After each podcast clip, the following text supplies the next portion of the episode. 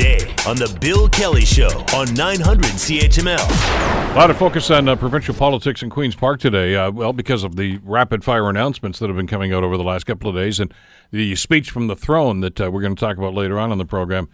One of the other uh, major announcements yesterday, the Ontario government has uh, ousted a Hydro One CEO. Uh, this is the $6 million man, of course, Mayo Schmidt, that Doug Ford talked about all through the campaign. Uh, apparently, Mr. Schmidt is uh, taking quote unquote retirement. And we can talk about that in just a couple of seconds. Board of directors are going to get turfed as well. But more importantly, uh, for an awful lot of people in this province, uh, they also announced the cancellation, of course, of the Prince Edward County Wind Project. And that's being hailed by an awful lot of folks that thought this whole wind energy program was a waste of time and money.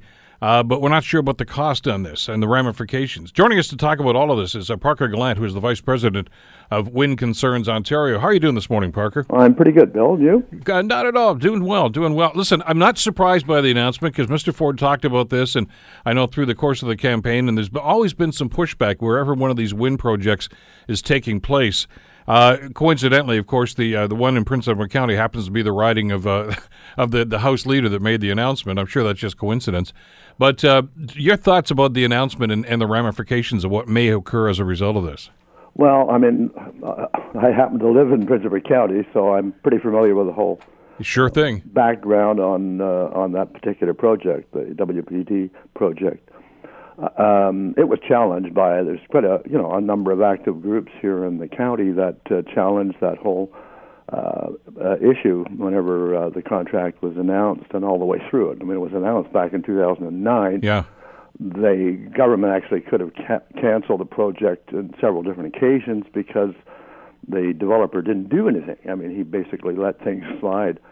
And there's requirements within there was requirements within the Green Energy Act and the uh, the Feed in Tariff program saying that if you signed a contract, you had to have it up and running by a set date and so on and there's a process they have to go through, you know, with the uh, uh, what used to be called the MOECC, the uh, Ministry of the Environment and Climate Change, where they had to get approvals, and likewise they had to get uh, notice to proceed from from um, uh, IESO as well. And uh, in this particular case, uh, there were the challenges resulted in the project being reduced from 60 megawatts uh, capacity down to 18.5 megawatt capacity, and it was related basically to what is known and has become fairly famous here, the turtle called the Blandings turtle, because they they're you know they can be found in the county in several locations where these wind turbines were going to go up, and um, so they ERT, the Environmental Review Tribunal, reduced the amount of um, of tur- number of turbines that could be erected and specific lo- locations. And um, the IESO could have canceled that contract because they weren't going to deliver 75% of the original contract. They didn't cancel it, they let it go on. And then the company started uh, their activity, and uh, they were, you know, they were doing a lot of things out of uh, compliance with the regulations that had been established. In other words, they you know they were given time frames when they could work and couldn't work, but they ignored those. They were uh, you know dealing with the county as well on local you know road use agreements and that sort of thing. They ignored those, so they they've done a lot of things, if you will. Was there a pushback from the community on that? Quite oh, aside from the province. Pushback, yeah. Because I've related to you that I, I, I, was privy, obviously, to the big pushback in Collingwood about the uh, the proposed project up there. Right. Uh, and and well, just about everybody, but uh, well, everybody, I guess, up there, because the sitting member up there was a, an opposition member, uh, were opposed to this, and the government was trying to j- jam it through anyway. And it was right beside the airport. Well, not right beside, but close enough on one of the landing paths.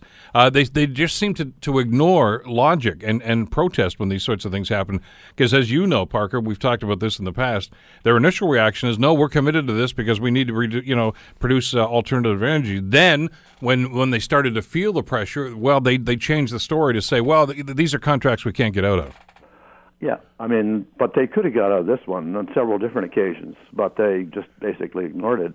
And then, of course, uh, I think you mentioned in yesterday's show um, when you were talking with the global uh, Queens Park fellow that uh, uh, the the whole issue about uh, you know this particular one, uh, you know, has been touted now as costing a hundred million bucks. Well, I can't see how the developer can get a hundred million dollars, uh, you know, uh, under a lawsuit. The Bill Kelly Show, weekdays from 9 to noon on 900 CHML.